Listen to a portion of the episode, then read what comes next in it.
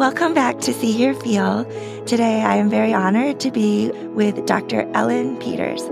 Dr. Ellen Peters, PhD, is the Philip H. Knight Chair and Professor and Director, Center for Science Communication Research at the University of Oregon. Dr. Peters is an academic expert in decision making and the science of communication. She researches how people judge and decide and how communication can improve healthcare decisions. She has researched how emotions and number abilities link to human judgment and decision making.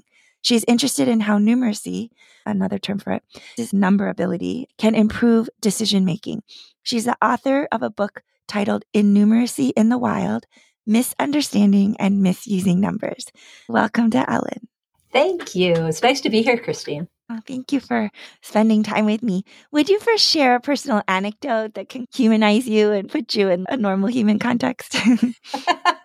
it is hard to do that with professors, isn't it? I thought I'd tell a brief story about how I came to be doing what I'm doing.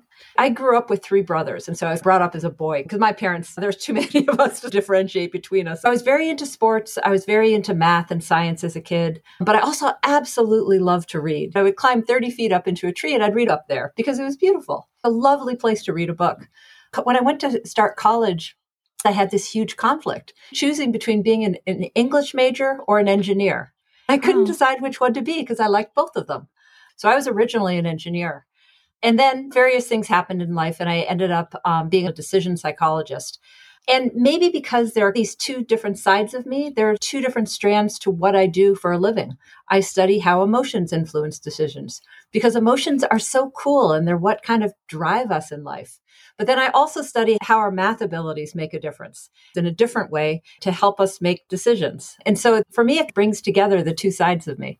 That's awesome. When you talked about emotions and math, it also relates to dual process theory and metacognition because you can think of maybe emotions as more like the system one or type one processing and math, at least complicated math, to be more like the logical, analytical system type two processing. That's really cool. How would you describe how emotions link to judgment and decision making? First, emotions get a bad rap. We often think about emotions as overriding our decisions. We're overwhelmed by our emotions. We strike out in anger. We run away in fear or get paralyzed by fear. And there are moments when that happens. Each of us can probably think of moments in our lives when, when, that happened, but they're moments. They're tiny little blips in time. The way that I think emotions usually work and what the data say are that emotions guide us in our lives. They act as beacons in, in a world that's really complex and murky. Sometimes we don't know exactly where we should be going. We can't quite see it. Emotions acts as a beacon of light, telling us to go in this direction or to move away from that direction. If you're walking down a dark alley, your emotions are going to inform you. They're going to say, maybe you shouldn't be here. Turn around and go back to where there are people and, and, and you know that you're more safe. And so our, our emotions really act as kind of our GPS system in a sense, telling mm. us which way to go when yeah. it's not clear otherwise. Do you think though that since emotions do get a bad rap that you can not be good at listening to your own emotions? That's such an interesting question. I don't think we know enough about that. First of all, you're right, because I know people in life where they just don't seem to have that same guide. I can imagine that part of it is that they either didn't develop that ability to have those feelings or they're just not listening to them. I don't know if you remember this as a kid, but I remember as a kid suddenly realizing, oh, wait, there is this kind of little voice inside me telling me maybe this one is better. And I remember realizing that as a kid and thinking, oh, okay, I can decide that way. And going out of my way to do that. Not all the time, but when it seemed to make sense. I don't know if it's because also we, as human beings, tend to remember the negative more than the positive. But maybe that's why we link emotion with poor decisions because like you'll say oh i thought i loved someone and then i was just wrong versus there's probably a lot more positive stories of what love induced someone to do than just that you were wrong yeah and there's also two different ways to think about emotions one is more of what you're talking about where you're talking about these like big emotions you're talking about anger you're talking about love these things that are very big in our lives. And I, and I think you're right that those emotions really do loom large in our lives. What I'm talking about when it comes to decision making is much smaller. We're talking about like faint whispers of emotion, feeling a little better about this option and a little worse about making that choice instead. There's like a level of magnitude difference between them. Yeah. Okay. So it's like logarithmic. yeah. yeah. Okay. So when you mentioned before that you would hear a small voice inside and say, this is a little better, uh, have you been training that? No, I, I don't. And just to be clear, it's not actually a small voice that I'm yeah. hearing. It's yeah. more a feeling of this is better than that. This is when I was a kid and realizing that I didn't always have to be able to explain it out exactly right.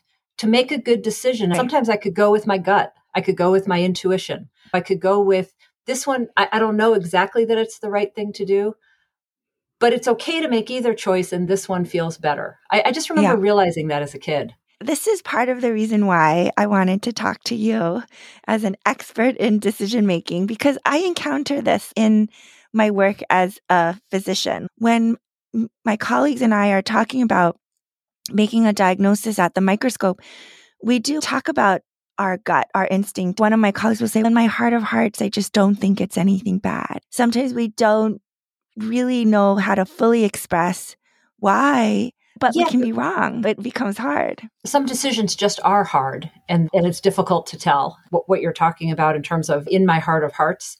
Bringing it back to more the good side, that kind of feeling is based on a whole heck of a lot of experience. And it, it's not just that you're guessing. It's that you have years of experience of seeing something, making a decision, getting feedback about whether you're right or wrong, making another similar decision, it's that kind of world of experience that ends up getting wrapped up into these gut feelings. That doesn't mean that it's always going to be exactly right because there are a lot of close calls out there. And then it's not that you have to stop there with the feeling. You can also bring in that, that deliberative, okay, but let's imagine it's not this diagnosis. But in the diagnosis, this is not something particularly serious. On yes. the other hand, if it's something very serious, you can bring your thinking mind on and say, yeah, but this is really serious and being wrong is a bad thing. I'm going to be conservative on this. So even with that same gut feeling, it's not that your system one self, your experiential self lives on its own. It lives in conjunction with our ability to bring more thought to bear from yes. our system two selves. Yeah. Yeah, I love that. You might still make the wrong decision. And then if you get feedback later that it was the wrong decision, you learn from that. And then that gets incorporated into your body of experience. And you'll probably make a different call something like it comes up again. Can you touch on how number abilities affect human judgment and decision making? In the United States, there are these huge differences in people's math abilities. Some people are very good at math, some people are very bad at math. But in the US, about one third of the US adult population is considered functionally innumerate. They function so so poorly with numbers and with the kind of numbers that are needed to do personal finances and health, they actually can't make effective decisions in those kinds of domains. N- number abilities do affect human judgment and decision making. I had a very good friend, Ruth, an older woman. We were doing some some work for Medicare, and I was really young at the time, maybe 28 or something. I needed someone to talk to who had made the kinds of choices that Medicare was asking us to study. And so I asked her if she would come in and help me. And, and I had devised a bunch of experiments that I thought were going to show Medicare something I thought they needed to know. I wanted someone to look at it who'd actually made these choices. Ruth was so nice. She came into my lab to do these experiments, and I left her with my big pile of papers that were the studies. And I went to the other side of the room and I was dealing with something else. And then I realized that this very talkative woman had said nothing for five minutes. And it was really weird because it was just like not Ruth. And I looked over and she was crying, Christine. I had no idea what was going on, but I went over and I sat down next to her. I thought something had happened in her life and she just hadn't told me coming in. Yeah. And that wasn't it. It was that the tasks that I had given her were all numbers and she w- was really math anxious. And she said, I'm not a numbers person. And mm. this is just overwhelming. Yeah. And it was one of those stories where I'm like, ah, numbers matter a lot. They matter in making these choices uh, around like health insurance kinds of things. And they matter a lot to the individual person. And to me, that was a reflection both of the importance of numbers to decision making in a really practical, pragmatic way, but also the importance of not making it just up to the individual, that it's up to the system to make this better for people. It's not just about people having to hike up their boots or whatever the expression is and just get better at this. But it, it's a systemic problem. And places like Medicare and physicians, for that matter, need to understand how to present numeric information to people who might not do it well, who might be afraid of it, but they nonetheless need to understand it. They need to be able to use the numbers well because those kind of math abilities are linked to their ability to make good decisions around health. And ultimately it's it's linked with their health outcomes. Do you have a recommendation on how to improve number abilities, especially if 30% of Americans are innumerate?